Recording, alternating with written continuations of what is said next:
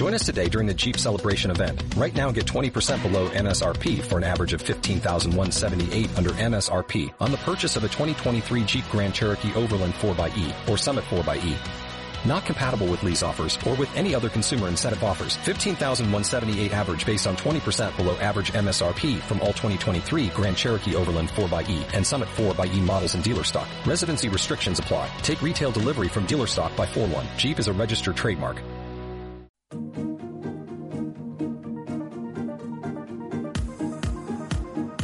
El Foro Fiscal.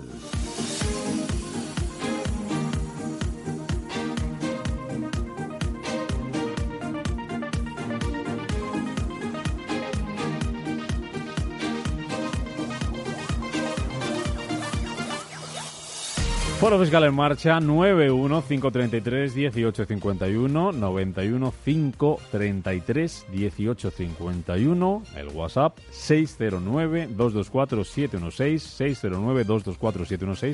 716 609 224 716 Saben que en este último número, en el de WhatsApp, pueden dejarnos mensajes de texto, también de, de audio y pueden escribirnos también correo electrónico consultorio capital arroba intereconomía.com. Hoy sus dudas las va a responder Adolfo Jiménez, el presidente de ASFG. Adolfo, ¿cómo estás? Buenos días. Muy bien, muchas gracias. Buenos días. Que se presenta ya lo, divertido, ¿no? Lo, la campaña de la renta. que Ya estamos liados.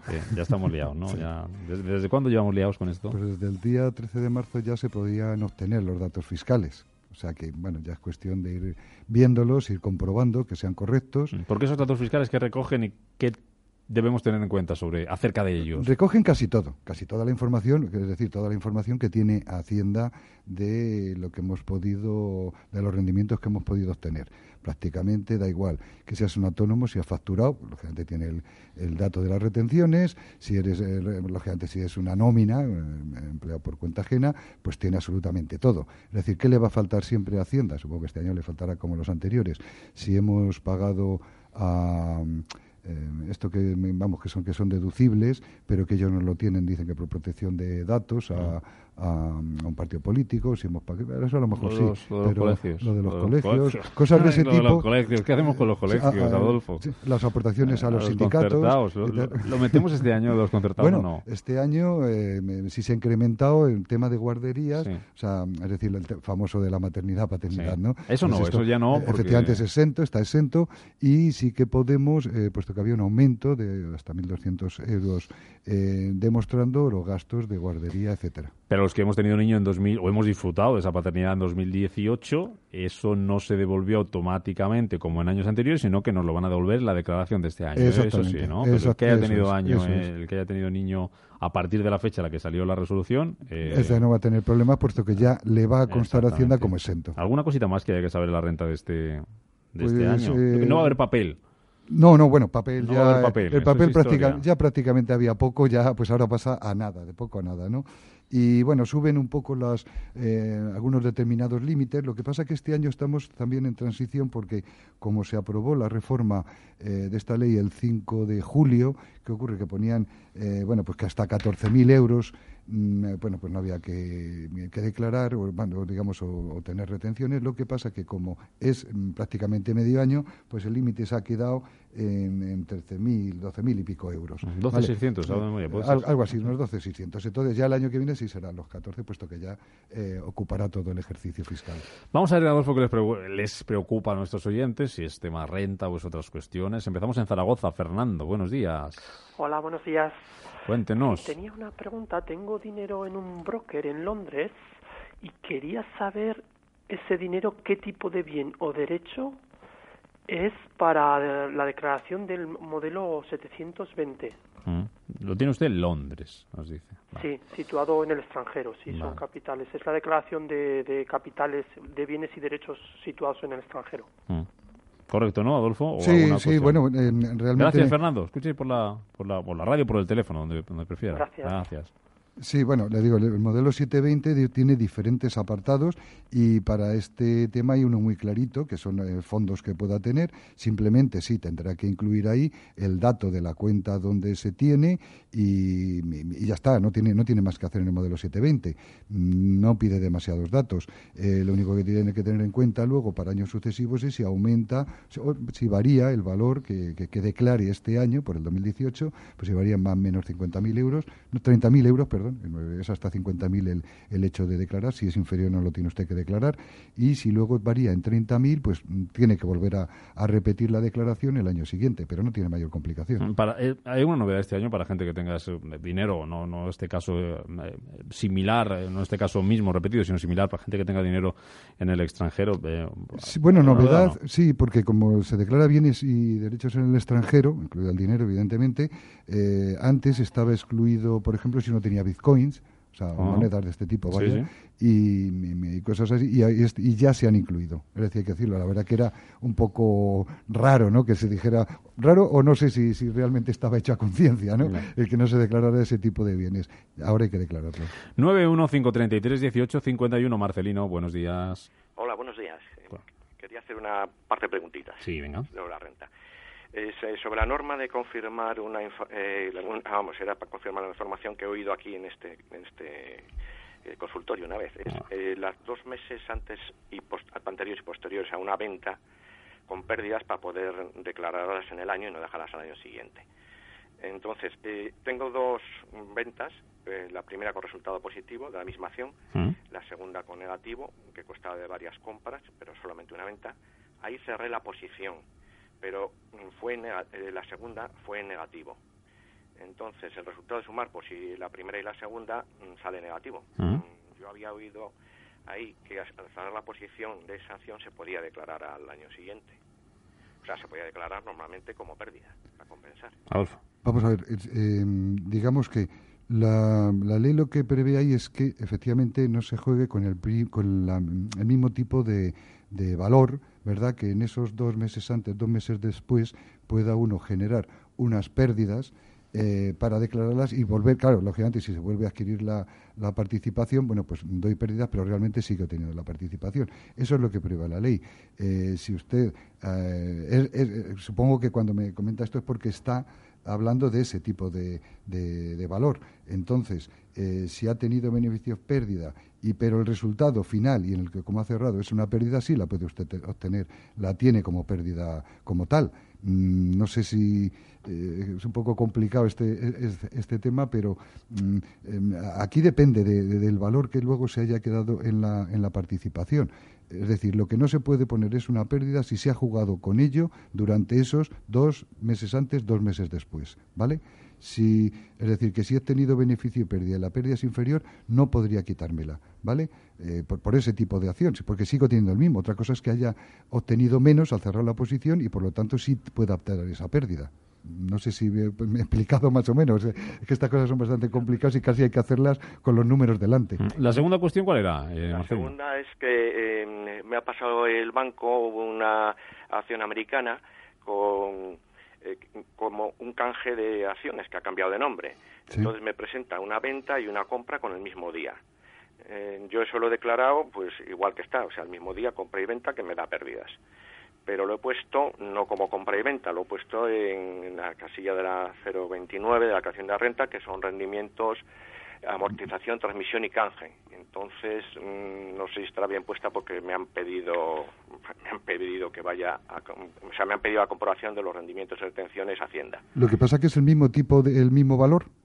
Eh, es el mismo, o sea, un valor le han cambiado de nombre. O sea, de da un Hombre, aquí depende hasta dónde pueda llegar, llegue Hacienda al, porque podríamos entrar en el caso anterior. Es decir, si lo que pasa es que si ha cambiado el nombre no tiene por qué verlo Hacienda. Esto ya es cuestión de, ¿vale? De al declararlo quién, quién aporta la prueba. Si em, tiene un nombre distinto, en principio es un valor distinto, con lo cual el resultado que haya es eh, evidentemente se puede declarar tal y como haya salido. Ahora, si por una de aquellas eh, Hacienda supiera que ese valor, de alguna manera supiera que ese valor es el mismo, ¿no? porque ha cambiado de nombre, estamos en el ejemplo que hemos hablado antes. Sí. ¿Eh? Eh, vamos, la cosa era que lo he puesto en una casilla que no es la de ganancias y pérdidas mm, patrimoniales, sino en, en rendimientos. Hombre, vamos a ver, eh, vamos a ver hasta dónde está mal, porque al final mm, sabe que esto es, tributación del ahorro, por lo tanto la, tributación es la misma. Pero es verdad que mm, no se puede compensar pérdidas de pérdidas, o sea, de si son patrimoniales, con el ahorro o el máximo es el 25%. Si está dentro de ese límite, es decir, si Hacienda no sale perjudicada eh, al, realizar usted su declaración, no sale perjudicada económicamente, no, no va a tener ningún problema. Si saliera perjudicada, porque la compensación es superior, es donde le podrían decir, no, no, el límite el 25% y efectivamente hay una pérdida que podrá usted compensar durante los cuatro años siguientes. Gracias, Marcelino. Muchas gracias. Gracias. Vamos con un eh, correo electrónico. Dice, le doy una casa por valor de 145.000 euros. La ha vendido por 105.000 euros. ¿Tengo que pagar algo la declaración de la renta? Es Pepe el que nos escribe. Bueno, depende de sus circunstancias. Vamos a ver. En principio pagar, no. ¿Por qué? Porque si tiene, una, pérdida, si tiene una pérdida, eh, solo se paga cuando tiene, unos beneficios. Otra cosa es la historia del ayuntamiento, ¿no? La, el famoso de la plusvalía, Pero que, en principio tampoco. E, bueno, claro, depende. Ha, seguido habiendo sentencias, pero bueno, más o menos sí. Es decir, eh, el tema de que hay que probar, o sea, le corresponde, las últimas sentencias son que le corresponde al contribuyente probar que existe esa pérdida, ¿no? Entonces, mm, ahí es donde, bueno, en principio pruebas son las propias escrituras de adquisición, de cuando la compró, claro, y la de venta actual en principio suele ser eh, suficiente como, como, tal la prueba. Puede uno tirar eh, a tasaciones, etcétera. Y en el caso de, la renta, pues no, está claro que tiene una pérdida. Además, eh, sí lo tiene que declarar, por supuesto, pone la pérdida que puede ser compensable con, con beneficios futuros de este tipo, mm. claro. Mm. O sea, declararla sí, pero no va a tener que pagar solo por, esto. sí, declararla sí, porque Hacienda de momento lo que desconoce es por cuándo lo, cuánto lo compró. Sí sabe por cuánto lo ha vendido. Entonces, hay que declararlo porque en Hacienda consta que usted ha vendido eh, esta casa. Lo único que, bueno, pues deja declarada la pérdida, que la compensa este año porque tiene beneficios con otro tipo de bienes. Correcto que no, pues lo tiene para compensar en años futuros. Mm. Luis, buenos días. Hola, buenos días. Usted Quería preguntarle, cuando uno se equivoca de casilla y pone uno el importe en otra y cursa la declaración por Internet, ¿qué hay que hacer? Oh. Bueno, es su caso. Vamos a ver si. ¿Es su caso, Luis? Sí. Ay. A ver. Vamos a ver, dentro de plazo usted me entiendo que puede modificar absolutamente todo.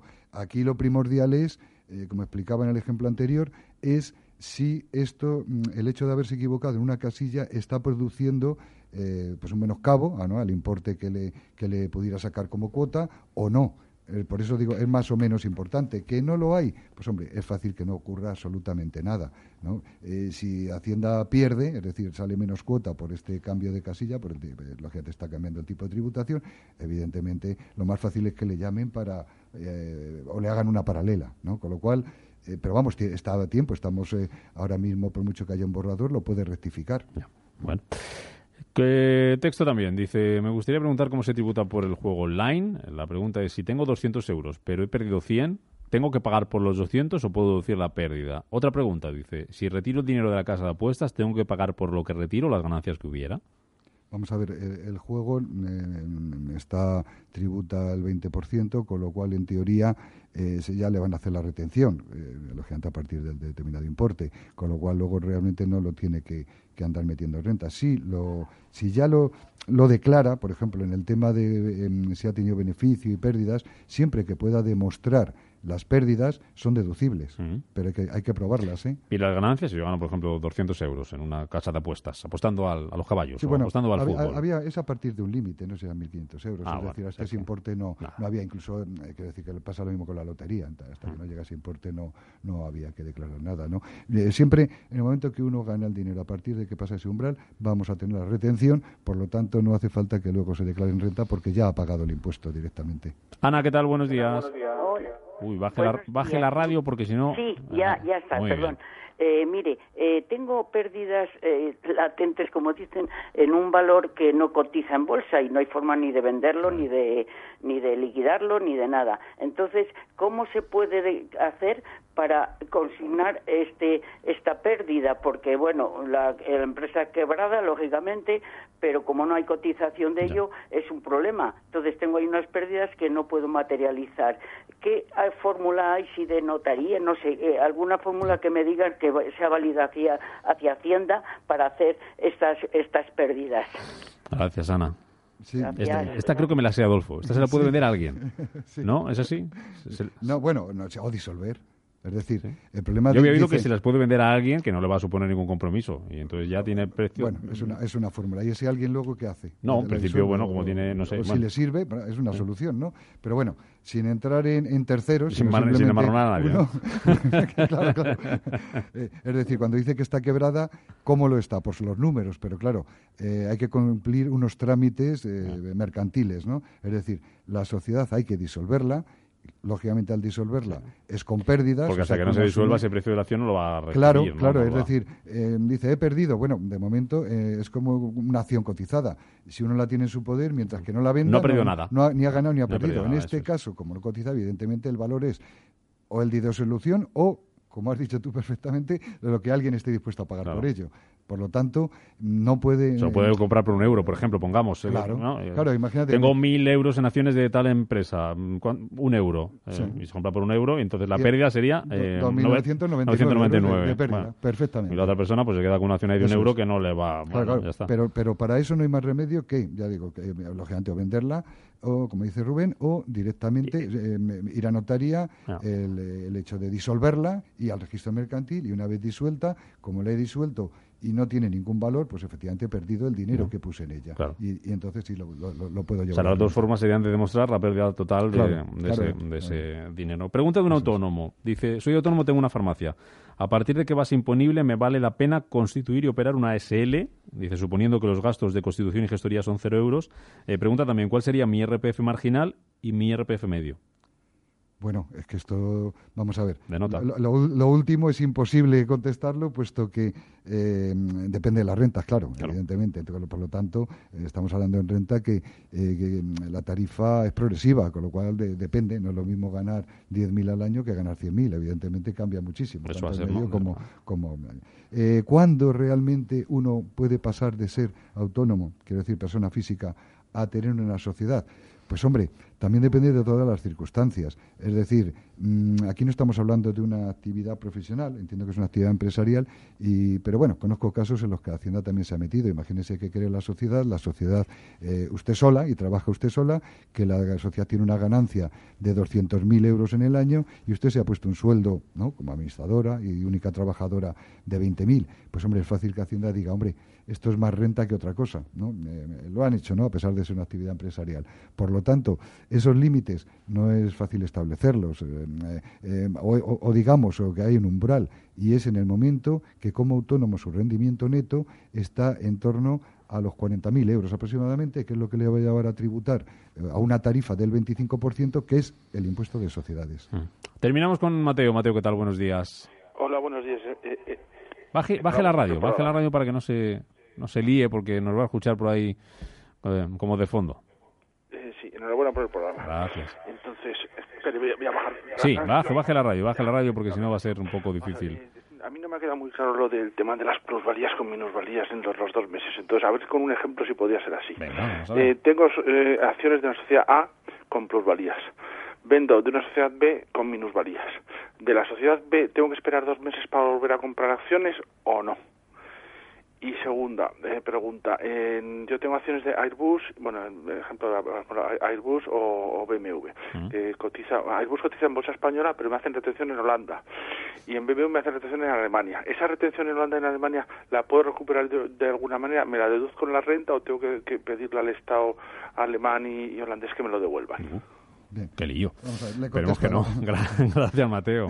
Vale, gracias. Vale. No, a la primera parte, En principio no. Eh, usted, eh, sociedad A, sociedad B, estamos hablando de valores absolutamente distintos que uno puede ganar otro puede perder. Lo compensa perfecta y directamente. ¿eh? Pero no tiene que esperar dos meses y no, no, no, no. Eh, los dos meses mm, o cuatro, vaya, dos antes, dos después, solo entran en el mm, en caso de que los valores sean los mismos, vaya, o análogos, como el caso que, que, preguntaba el oyente anterior, que decía, claro, que es que los han cambiado de nombre. Pero estamos hablando del mismo valor. Pero en este caso usted me está diciendo valores absolutamente Sí, pero si quiere volver a comprar bebé, que preguntaba Mateo, ¿tiene que esperar dos meses? Efectivamente, ah. si he perdido en B, que es donde he perdido, y vuelvo a adquirir. Y lo compensas con A, ya eh, tienes que esperar dos meses para. yo lo puedo compensar con A siempre, siempre, porque son distintos. Lo que no podría compensar es si vuelvo a adquirir B. Eso es lo que no sería compensar la pérdida de B. dos meses. Exactamente, tienen que pasar al menos esos dos meses. ¿Y el tema de lo de Holanda? y lo de Holanda, no, no tiene que pedir allí nada. Es decir, esa retención se considerará un impuesto pagado en estos países y directamente aquí en España, eh, por los tratados eh, internacionales, podrá deducirse el impuesto pagado en el extranjero. Qué difícil es todo esto, Adolfo. Bueno, menos mal que estáis aquí para, ayudarnos. Eh, gracias, Adolfo Jiménez, presidente de SFG. Nos veremos ya en plena declaración de la renta. Muchas gracias. Será todavía más divertido. Más divertido. Gracias, adiós. gracias.